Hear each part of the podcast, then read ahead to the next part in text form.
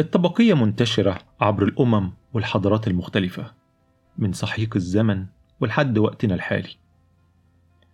التمييز الطبقي ده مش بس زي ما ناس كتير متخيلة تمييز مبني على الثروة لكنه في أماكن وأزمان كتيرة بيبقى مبني على العرق والدين. يعني الناس اللي من عرق معين ليهم حقوق ومميزات تعليهم عن الأعراق التانية.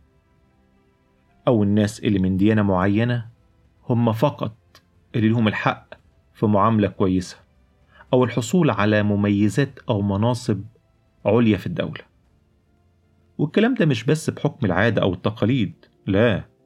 في أحوال وأزمان معينة الكلام ده كانت بتصدر ليه أحكام وقوانين بل ونصوص مقدسة وشرعية بتفرضه على أرض الواقع.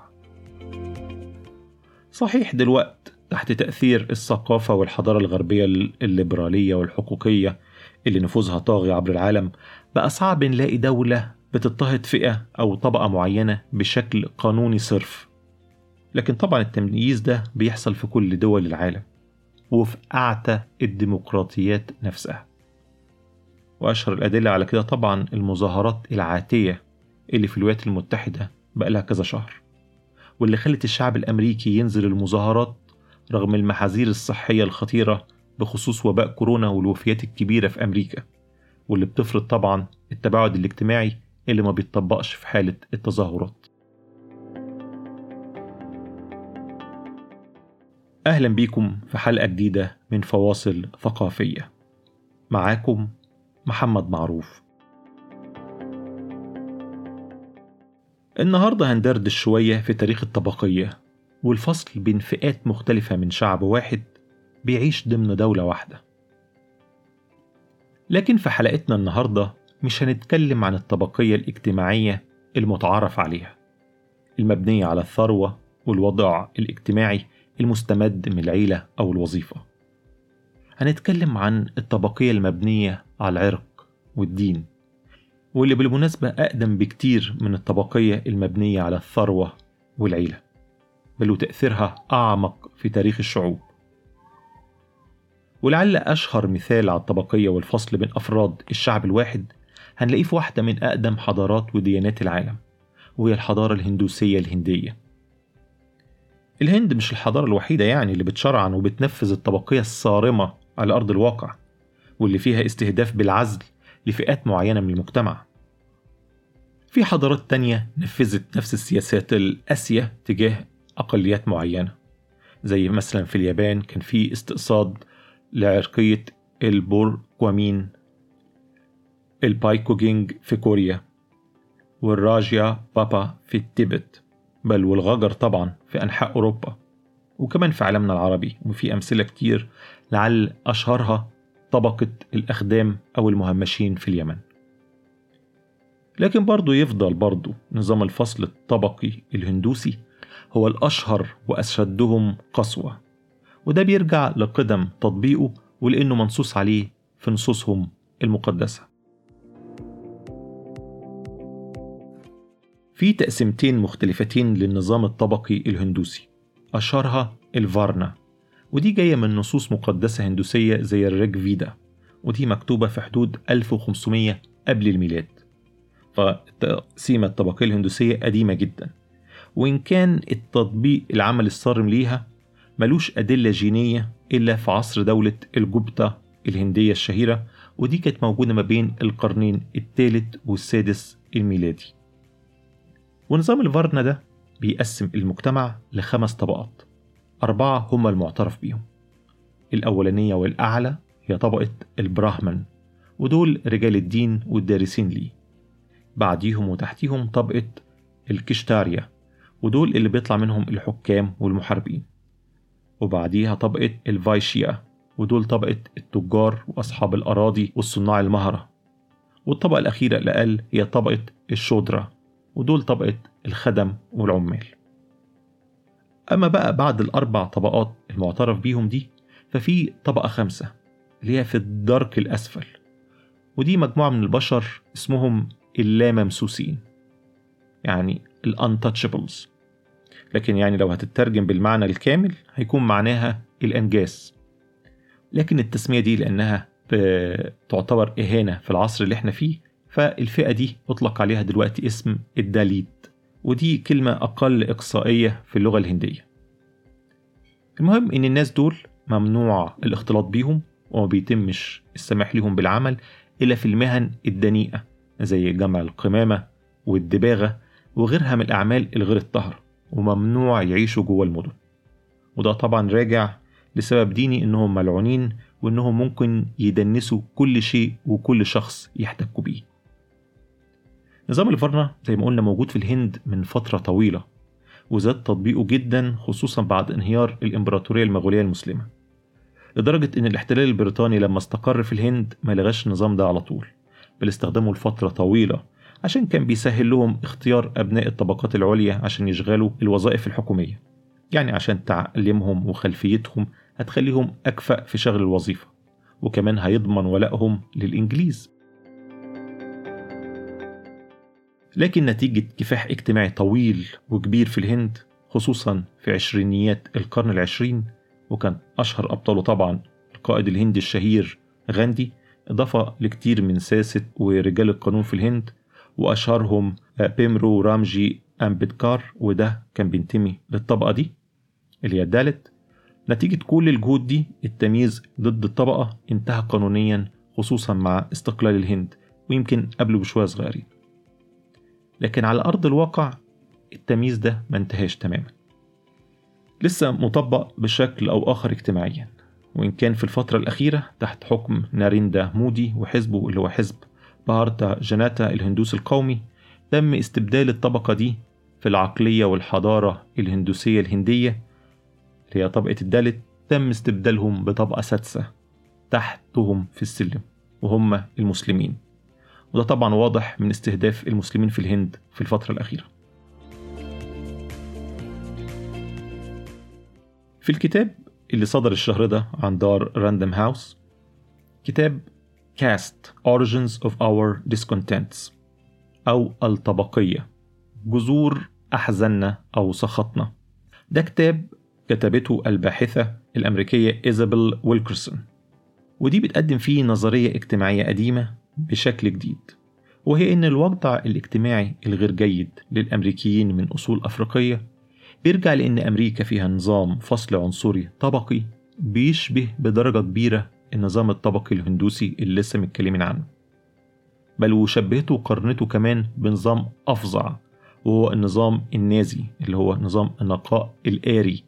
وده طبعا زي ما عارفين أدى للمذبحة الشهيرة اللي هي مذبحة الهولوكوست اللي كانت مذبحة مروعة ليهود أوروبا.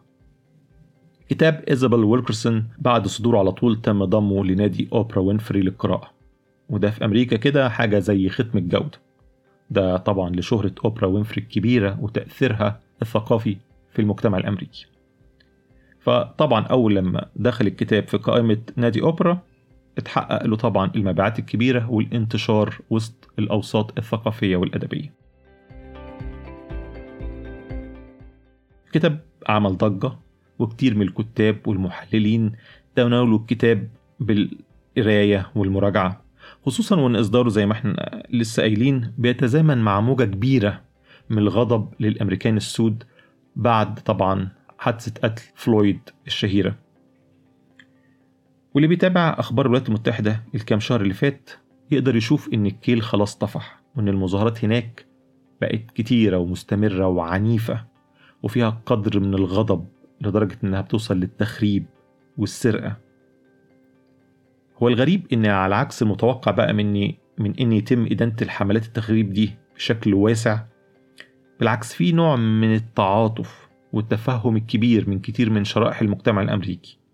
آه يقول لك السرقة والتخريب وحش لكن التعاطف كبير مع مطالب الأمريكان من الأصول الأفريقية. والتعاطف ده جاي خصوصا من شباب الحزب الديمقراطي والحركات اليسارية بل وامتد كمان لكتير من اللي زهقوا خلاص من حكم دونالد ترامب وإنه من ساعة لما مسك وخطاباته بتشرعن للجماعات اللي بتنتمي واللي بتدعم ال white supremacy أو التفوق العرقي الأبيض المسيحي البروتستانتي.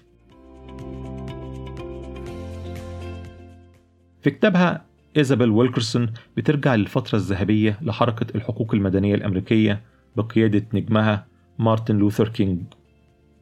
واللي هي دي فترة الزخم في الخمسينات واللي أدت لحكم المحكمة الدستورية الأمريكية المشهور بعدم قانونية الفصل بين الأعراق في جميع الأماكن في الولايات المتحدة الأمريكية سواء كانت حكومية أو غير حكومية. ومارتن لوثر كينج في بحثه عن أسباب الفصل العنصري الاجتماعي اجتماعيا وحضاريا وإزاي ممكن يتغلب عليها. كان زيه زي كتير من رواد الحركة من الأمريكان السود في الولايات المتحدة بيدوروا في تاريخ العالم المشابه. اللي فيه أقليات مضطهدة قدرت تسترد حقوقها بطريقة قانونية ومجتمعية. وطبعا من كل أبطال الفترة دي مارتن لوثر كينج اتأثر بشدة طبعا بغاندي وبالنتيجة المذهلة لحركته اللي هي الحركة الاحتجاجية السلمية اللي قدرت توحد المجتمع الهندي وتخليه يقف مع غاندي ومع حزب الكونجرس المشهور ضد الاحتلال البريطاني. وإضافة لإعجابه بنضال غاندي السلمي الصلب ضد الاحتلال الأجنبي.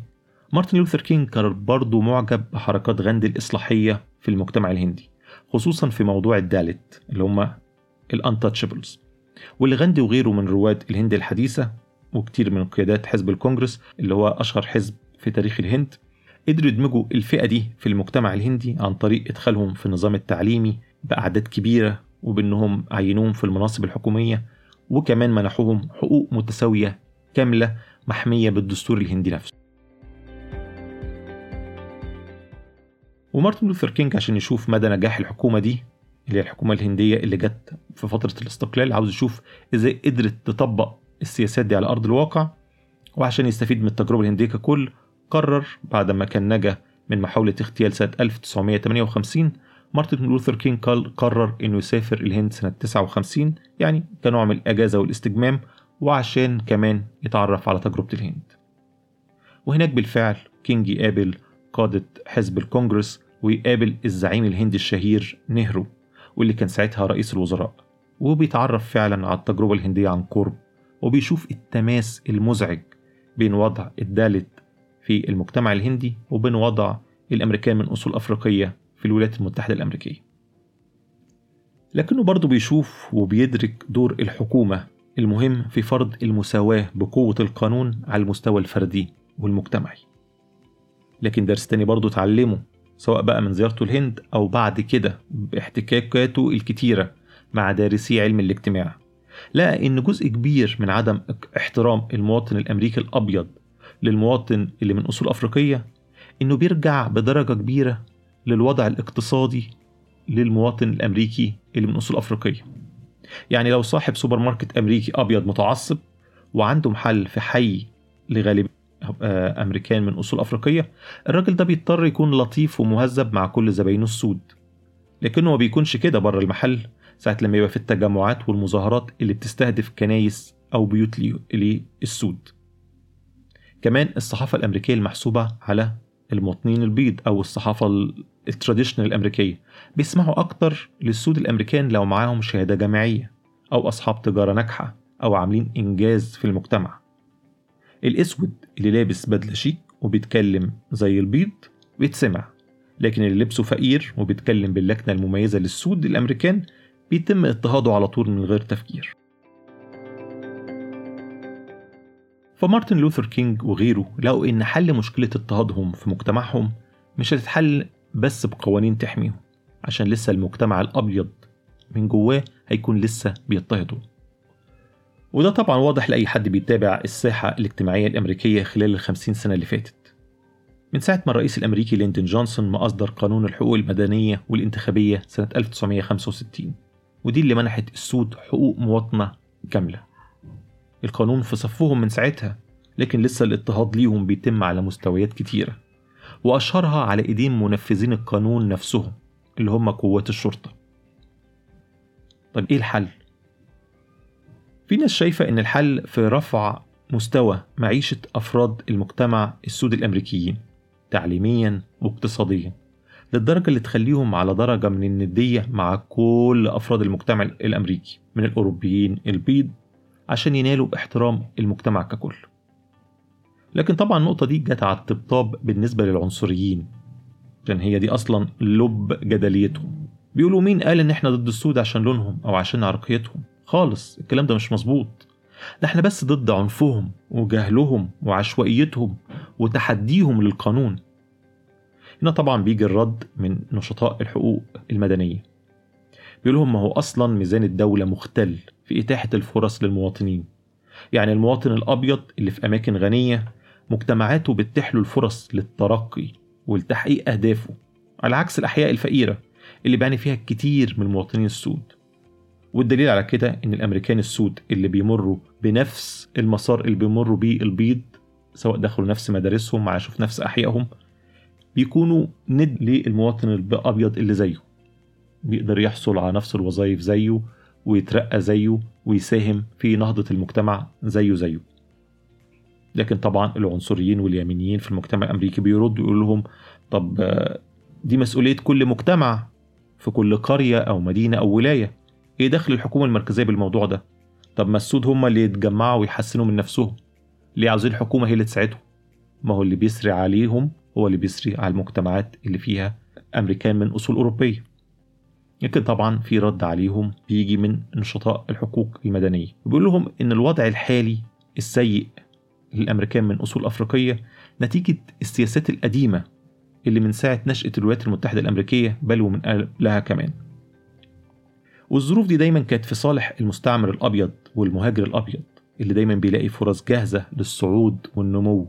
على عكس المهاجر أو المواطن اللي من أصول بتنتمي لطبقة العبيد.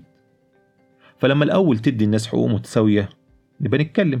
مش تيجي تديهم حقوق متساوية في الستينات وعاوزهم يدخلوا سباق ضد فئة وناس بدأوا السباق قبليهم بأكتر من 300 سنة.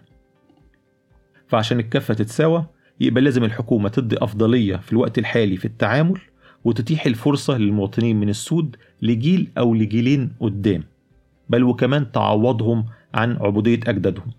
وبكده يوفروا لهم الكفاءة الاقتصادية اللي تمكنهم من تعويض الفارق بينهم وبين البيض في المجتمع ككل. طبعا دي كلها أفكار بتروح وبتيجي مش سياسات يعني بتتنفذ على أرض الواقع. لكن صوت الأمريكيين من ذوي الأصول الأفريقية بدأ يعلى بقوة الفترة الأخيرة دي.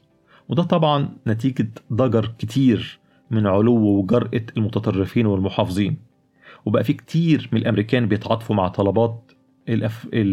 الأمريكان السود وأشهرهم طبعا هو جو بايدن مرشح الحزب الديمقراطي قصاد دونالد ترامب وهو واحد من أكتر المدافعين عن حقوقهم واللي بيوعدوا بتحقيق كتير من مطالبهم وتوفير السبل للصعود وللنمو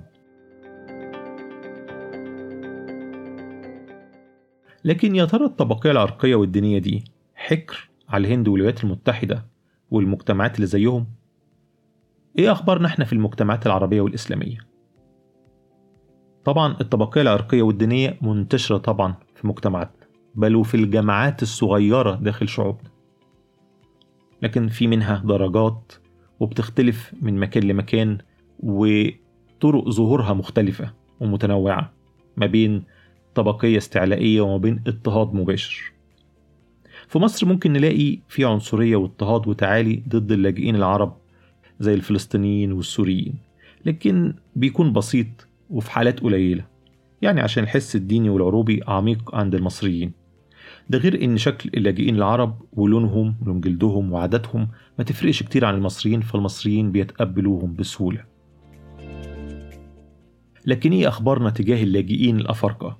اللي مش مسلمين ومش بيعرفوا يتكلموا عربي واللي لون جلدهم أسود جدا.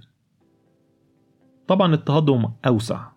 ومخجل جدا وبيتم التنمر عليهم في وسائل المواصلات وكتير منهم مش بيلاقوا أماكن تأجر لهم سكن بسهولة وكتير بيضطروا يعيشوا جماعات مع بعض في مناطق معينة عشان يساعدوا بعض ويخدموا بعض على عكس السوريين والفلسطينيين اللي بيتحركوا في البلد بحرية أكبر نسبيا طب إيه سبب العداء للغرباء واللاجئين ده؟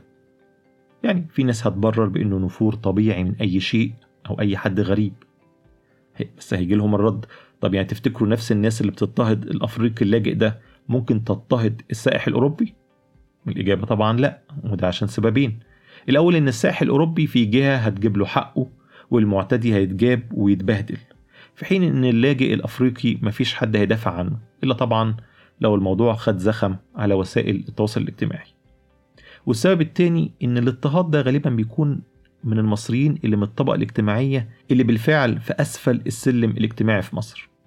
ودول بيشوفوا في اللاجئ الأفريقي الغلبان ده مجال للمنافسة على لقمة العيش وإنه بيشاركوا في موارده في حين إن الأوروبي بيكون بالعكس ممكن يكون مصدر للرزق.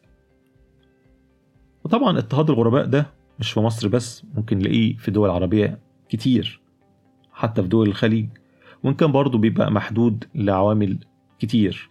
أهمها الرخاء المادي للسكان الأصليين للبلد دي واستقرار نظامها السياسية والاجتماعية. فعشان كده السكان الأصليين مش بيحسوا بتهديد أو منافسة من الغرباء واللي بيكونوا في الأغلب الأعم عمالة بيقعدوا لهم كام سنة وبعد كده بيرجعوا لبلدهم. وإن كان مؤخرا يعني بعض السكان الأصليين لدول الخليج بدأوا يحسوا بالضغط الاقتصادي نتيجة انخفاض أسعار البترول وبالتالي الأريحية الاقتصادية والرفاه الاجتماعي بدأ يتراجع. وبدأت الفئات الأقل حظا من السكان في تفريغ غضبها في الفئات الأضعف منهم اللي بيشوفوا إن هم بينهبوا من خير بلدهم اللي هم طبعا العمالة الأجنبية وللأسف الكلام بيتكرر على ال social media وفي نهاية المطاف بيحصل إن شخص من الأشخاص بيحول الغضب الكلامي ده لفعل على أرض الواقع.